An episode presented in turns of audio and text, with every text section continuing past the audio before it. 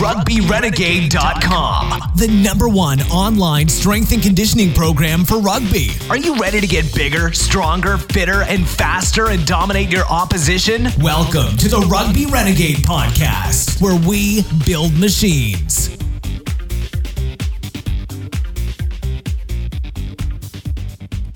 Hello and welcome to the Rugby Renegade podcast. Today's episode is sponsored by Pro Athlete Supplementation. Check them out at pas-nutrition.co.uk for all your supplementation needs. And don't forget that subscribers to the Rugby Renegade program get a 40% discount on retail prices. Yes, welcome to episode 36 of the Rugby Renegade podcast. My name is Jamie Bain, and today I have the good fortune of interviewing John Cissik, a really experienced strength and conditioning coach uh, with over 20 years' experience in a variety of sports.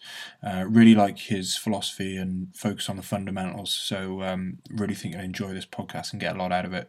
Uh, he's had a few books published, so he knows his stuff, um, and he's a good guy, and he shared his time with us. So, give it a listen and let us know what you think. Hi, John. Welcome to the Rugby Renegade podcast. Great to have you on. Uh, why don't we start by you just sort of uh, telling us a little bit about your background, how you got into strength and conditioning, and some of the athletes and teams and sports you've worked with?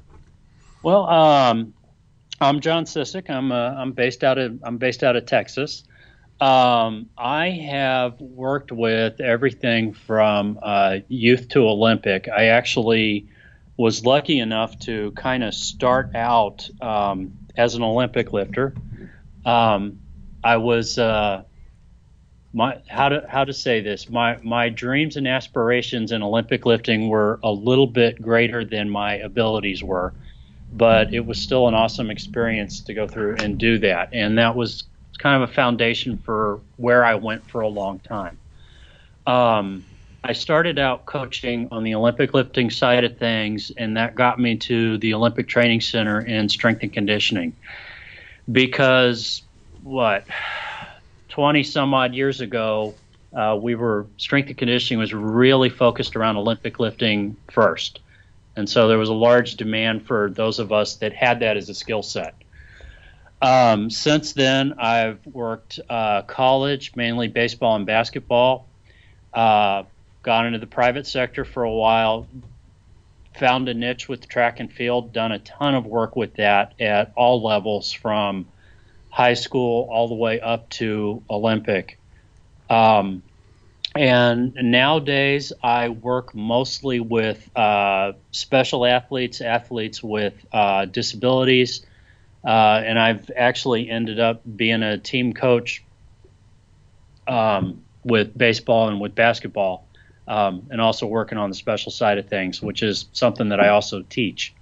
So it's it's been an interesting and it's been a varied career, and I learn something new every day. Yeah, that's great. Obviously, tons of experience, um, and we'll try and tap into that as much as we can in, over the podcast.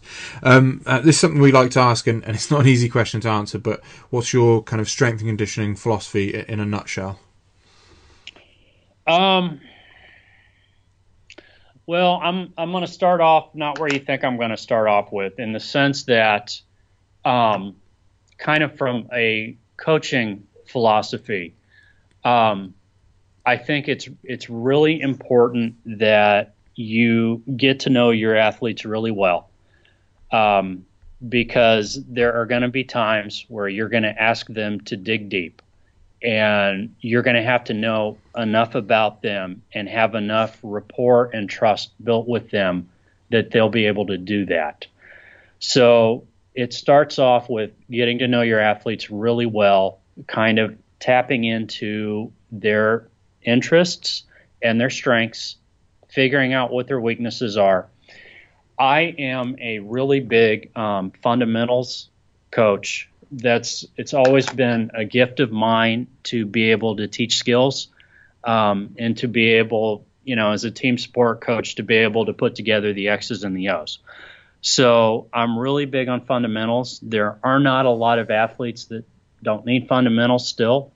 Um, everything from beginner all the way to Olympic and pro. We still need to focus on those things somewhat. Um, so with me, you don't see a whole lot of um, really out there uh, kind of programming or exercises. Um, more advanced athletes, maybe yes, but still, we still everybody squats, Everybody presses, everybody rows, everybody does variations of the Olympic lifts, although I've changed that over the years. Uh, so it's still very much fundamentals based. Yeah, and I think I saw your your Twitter sort of photo header is um, the quote is uh, "do simple better." I think. Yeah, uh, that's definitely your philosophy. Yeah. It's yeah, you get, you got to keep it simple. I mean, we we all want to sound and look incredibly smart, uh, especially on social media, and you know, but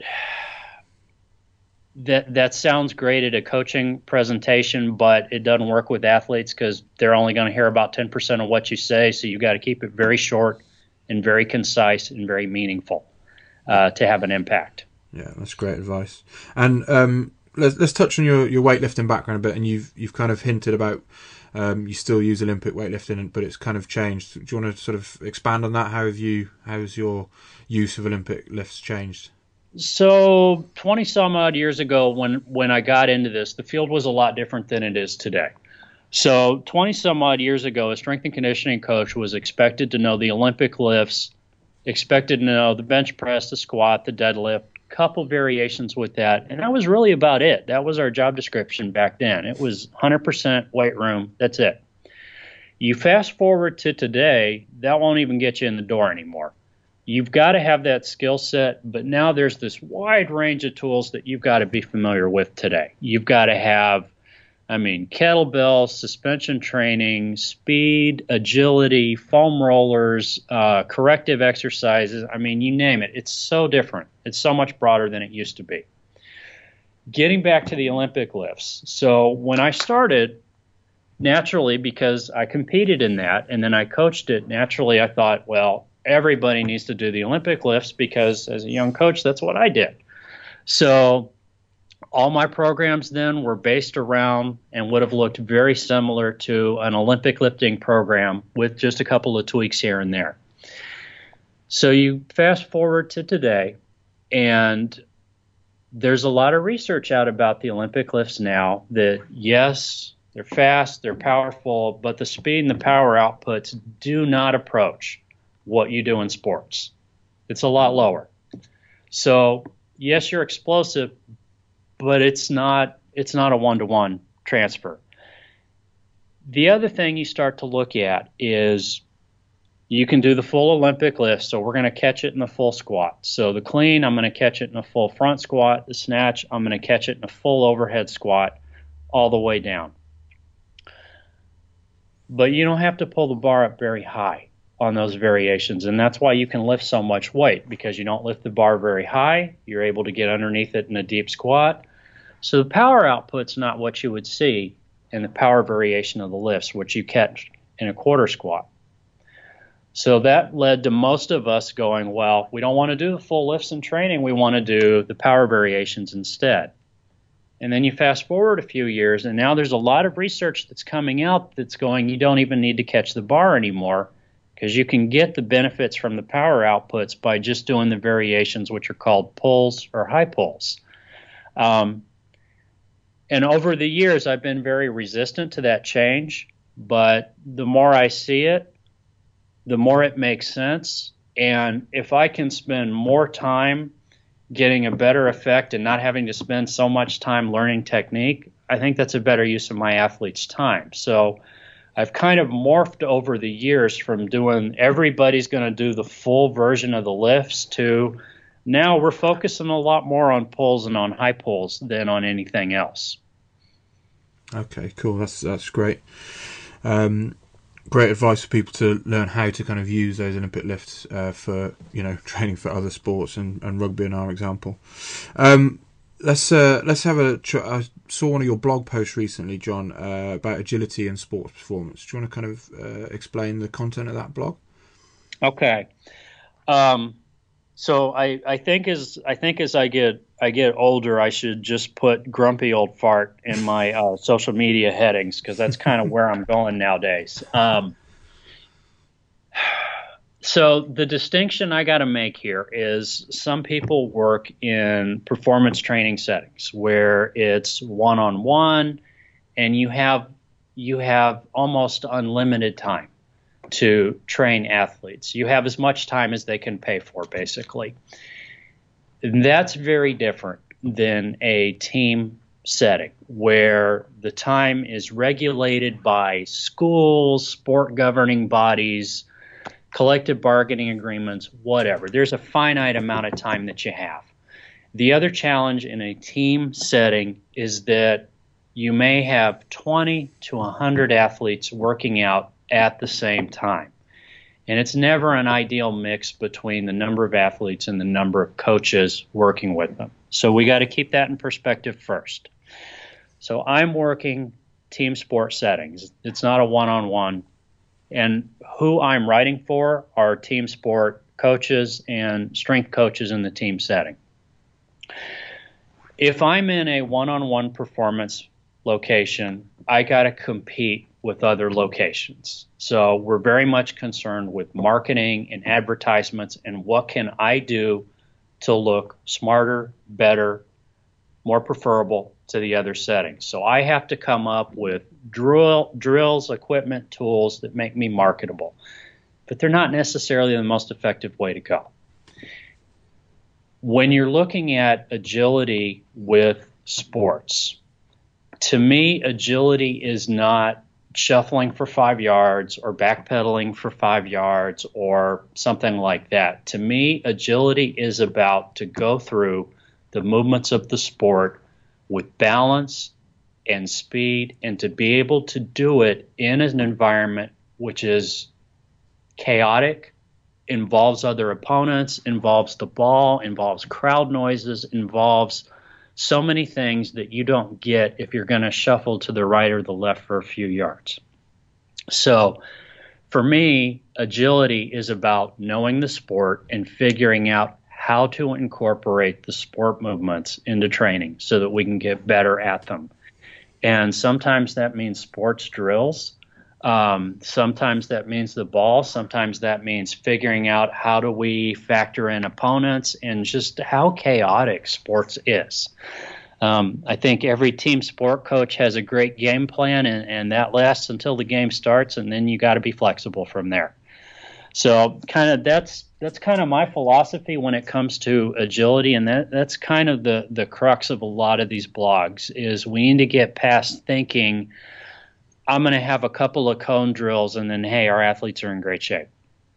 Yeah, definitely, and that's two two good points. Obviously about the the bridging from from general movement drills, which I suppose those general cone drills are to reactive and into a chaotic right. environment.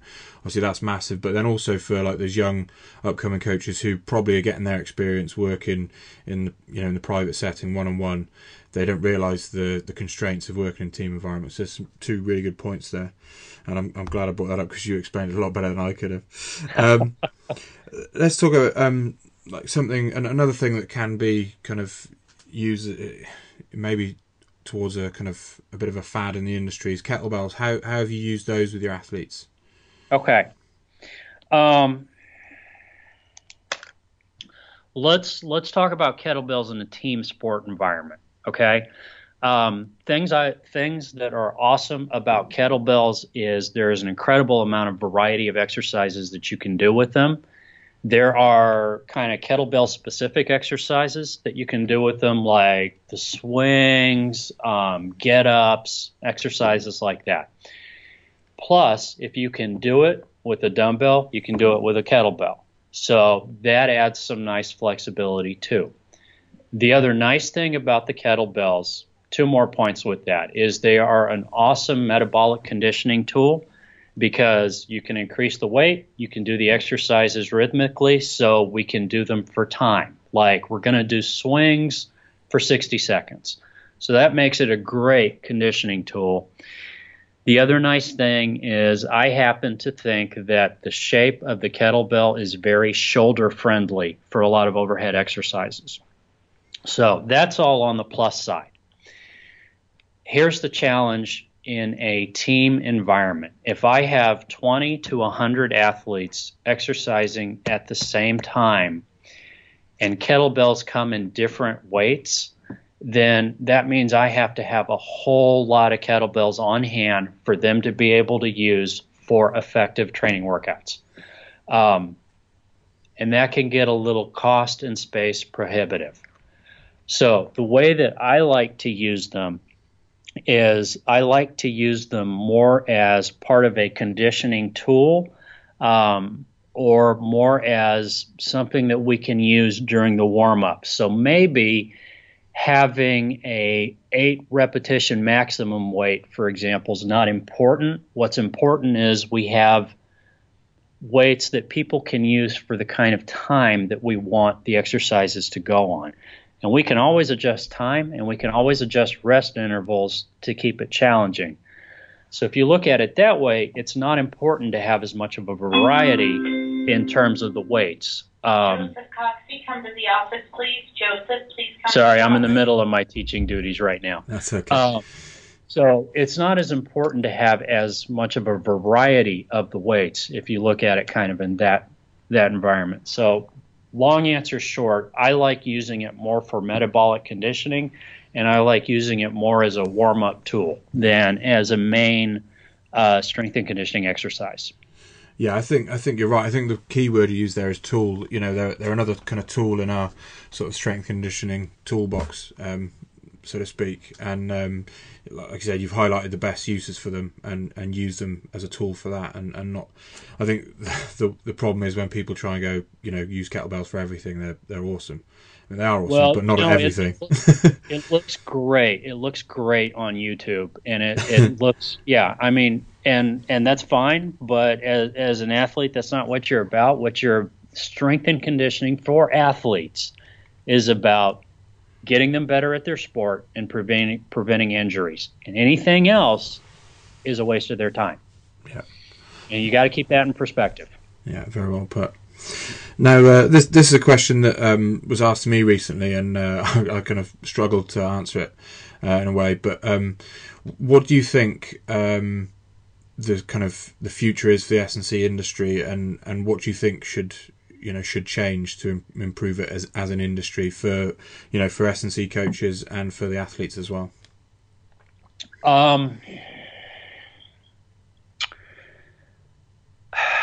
I I think in a way the the future is kind of going to be more of the same in the sense that every few years there's a new best thing that comes up and a lot of people are going to jump on the bandwagon um, because it sounds really smart and cool, and it'll go on for a few years, and you're going to see it everywhere, and then it drops off, and then something new comes up. Um, we all got to do Olympic lifts. Well, okay, so we start off with that. We've all got to do the West Side approach to powerlifting, which works great for them. Okay, so we kind of drop off with that. We've all got to do suspension training. We've all got to do uh, Bosu balls and work on our balance. We've all, I mean, the list goes on and on and on and on. There's something, there will be something new every couple of years that we've all got to jump on. And at the end of the day, we're all going to go back to lifting heavy and we're all going to go back to running fast and training to get better at running. And we're going to go back to needing to focus on the sport movements. But every couple of years, something will come up. It's going to sound really smart. And that's one of the challenges with coaching any sport. And that's one of the challenges with strength and conditioning is if things sound really good, so let's go do them. Um, so I think the future is more of the same with that. It'll be something different. It'll sound really good, and at the end of the day, we're going to go back to what works. But people will get distracted for a while. Now, in terms of strength and conditioning, um, having said what I just said, there is certainly a science basis to coaching. I agree with that. But at the end of the day, when you're towards the end of the game and you're down by a couple of scores and it's raining and you're sore and you're tired and the coach is asking you to dig deep for a couple of more plays so that we can win this game and get out of here, that isn't science based. That's the art of coaching. Understanding how to break down a skill so that somebody understands how to do that skill and to correct their mistakes, that's the art of coaching. That's not science based. That's really important. And I think sometimes we lean a little bit too much and throw the evidence based phrase out there a little bit too much because it can't be done. I think we overfocus on the research sometimes, and people are going to burn my my image and effigy now. but I think we focus a little bit too much on that evidence side, and we hide behind that too much because it can't be done. Um, research on college students does not apply to my athletes. Um, research on Olympic athletes doesn't apply to high school level athletes. You're comparing apples to oranges.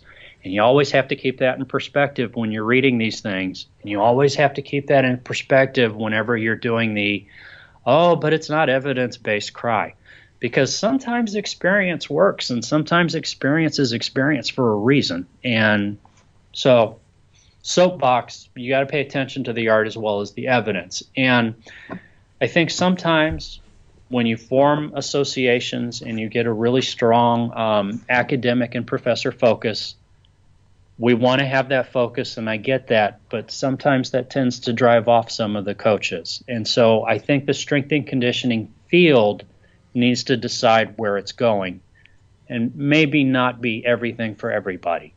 Um, you know, over on this side of things, we've got a high school strength coaches association, which I absolutely love because they are focused on passion and they go hashtag family. And I love that because they are very focused day to day with working with athletes and getting buy in and motivating. And that's a lot different than taking a very cold clinical research approach. Um, I, I, think the field's got to decide where it's going and who it's going to be. Are are we coaches? Are we something for everybody? What are we? And uh, I don't have an answer for that, and I didn't have an answer for that 20 years ago when it started. No, so,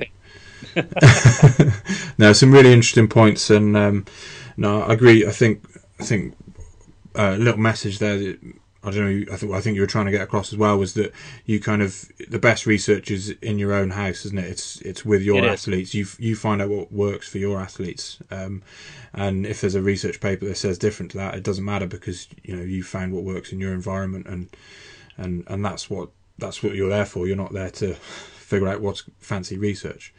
Um, so definitely agree with you there. And I mean, there's some great advice there already, but um, there's a question we ask all the, all the guests on the podcast. What advice would you give to an upcoming strength coach? Um, if you're going to work in a, if your goal is to work in a team environment, uh, you're going to have to have a team sport background yourself. Um, just just in, and everybody's going to go, oh, I'm special. That doesn't apply to me. No, that applies to you. If you want to work in a team sport environment, you're going to have to have a team sport background yourself. And the reason is is because without that, you cannot identify with the athletes, you cannot identify with the team sport coaches that you're working for and supporting. Um, you can't identify with what they're going through, and you have no credibility to ask them to dig deep. You have no credibility to prepare them for the sport because you don't have a frame of reference for it. Just working out is not enough. So that's the first thing. That's a piece of advice. So if you're in your last year of college and you want to go work with football and you've never done a team sport before in your life, it's not going to work. Second piece of advice is that you need to be very well grounded in the fundamentals. Um, and nowadays, the fundamentals is a lot broader than it was when I got into the field. So nowadays, the fundamentals are you're looking at the Olympic lifts, you're looking at the basic barbell movements, you're looking at probably about 10 different kettlebell exercises that you need to be familiar with. And you need to be familiar with kind of the gamut of what's going on with speed and agility and when you're an old coach, you can pick and choose. And but when you're a young coach, you're going to listen to what the older coaches tell you. So you need to be familiar with all of those things. Um, that's the kind of stuff that gets you in the door. The other thing to keep in mind for young coaches is everybody's resume looks the same. in the sense that everybody has degree in X, Y, and Z. They have these certifications. They're very passionate and interested in things, but it's your experiences, and unfortunately, it is who you know that sets you apart. And so, if you're looking to get into this field, you have to be thinking far ahead about how do I develop those things so that I am attractive uh, when it comes to coaching jobs. So that goes back to what is your team sport background? Who do you know? And what have you done to earn your dues to try to get in to get that first paid job? So long, long answer on that one. No, that's a great answer. Really good advice. Um, and are there any books that you'd recommend for um, strength and conditioning coaches? I know you've you've had a few published yourself. You can feel free to mention those, of course. Um, I've uh, I've I've written I've written one that was uh, was published over over on on your side of things. It was called uh, Strength and Conditioning: A Concise Introduction. It uh, it focuses on. Um, I sometimes I have a very cynical take on the research. You'll pick up on that on the blog, and uh, it's a research-based book, but it uh, it takes a realistic look at the research. So, like, if this study is only looking at four college students and is trying and is trying to apply it to the entire world, I'll mention that in the book. Um, but it also talks a lot about here's some of these foundational studies that everybody throws out there, and here's what they actually say and mean and how it applies to things. So it's a good reference. Um, strong opinions on this, but everybody quotes it. It's not a bad idea to get some of the foundational texts, like to get Matveev's periodization book. Um, it's hugely outdated, but a lot of people still use it and throw it out there, and it's good to know where things came from. Um, I think that's an important one. Um, same thing with Tudor Bompa's book. That's that's again, it, it's outdated. Life's moved on, but it's good to know where things come from because um, you you see that kind of information a lot. Um, I think those are the ones I'd focus on. Um, just because you want to know where things came from. You know, I, I still have books that I reread from 20 years ago, and I still pick things out from here and there. So um, sometimes it's good to go back and look up the old masters just to see how did we get where we are today. Yeah, definitely. I, th- I think it's always good when you reread a book and, like I say, you you pick out something different from it, whether it's because um, you, you know your perspective's changed over over the years and and something you know kind of aligns with with your thinking then. But yeah, it's it's really good to reread some of the old books. So thanks for sharing those with us. And then the last question we ask all the guests, um, and we usually apply it to rugby athletes, but you can apply it to you know athletes in general. Um, what do you think is the biggest mistake uh, rugby players make when it comes to S and C? Um, I think you get too diluted and too much variety sometimes. Um, you get into this again. I I think fundamentals matter um, there are very few athletes that have moved beyond needing a strength and power base with their training. Um, handful of elite athletes, handful of track and field athletes that have gotten to the point where more strength gains won't be beneficial. So I think at the end of the day, uh, rugby athletes and a lot of athletes in general still need to squat, still need to press, still need to pull things off the floor, still need to row.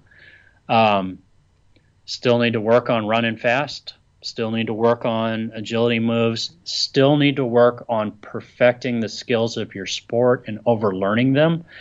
And still need to work on and still need to work on studying. Studying your sport. Yeah. Uh, again, once again, John, great advice. And lastly, where can people learn more about yourself? Um, I, you know, uh, I'm I'm on I'm on Twitter. It's uh, J C I S S I K. Um, I'm I'm on Instagram. Some of that is um, strength and conditioning related. Some of that's related to teaching. Um, you can hear the bell and everything in the background. I, I teach special ed. That's that's what I do during the day. Um, you can uh, you can find my blog at cissik.com, and um, yeah, I mean that's that's where you can find me, and I'm I'm all over. You Google me, I'm all over the place. cool, and of course we'll share all links to those on the show notes. But John, uh, thank you so much for your time. Uh, it's been really insightful, and uh, we really appreciate it. Um, thanks very much for coming on the podcast. Hey, thanks for having me. Proud to be here. Thanks, John. Bye bye. Great stuff. So another great podcast from a great strength coach. Um, really liked his focus on keeping it simple and the fundamentals of strength and conditioning. Um, so thank you, John, for taking the time to talk to us. Uh, in the meantime, guys, please subscribe to us on SoundCloud, Stitcher, TuneIn, uh, and of course iTunes, and give us a five star review. And check us out at rugbyrenegade.com uh, and for the social media channels: Facebook, Instagram, Twitter, etc. Uh, and there are more podcasts on the way. Thanks for listening to the Rugby Renegade podcast. For more quality rugby strength and conditioning information, check us out at rugbyrenegade.com. Rugby Renegade, building machines.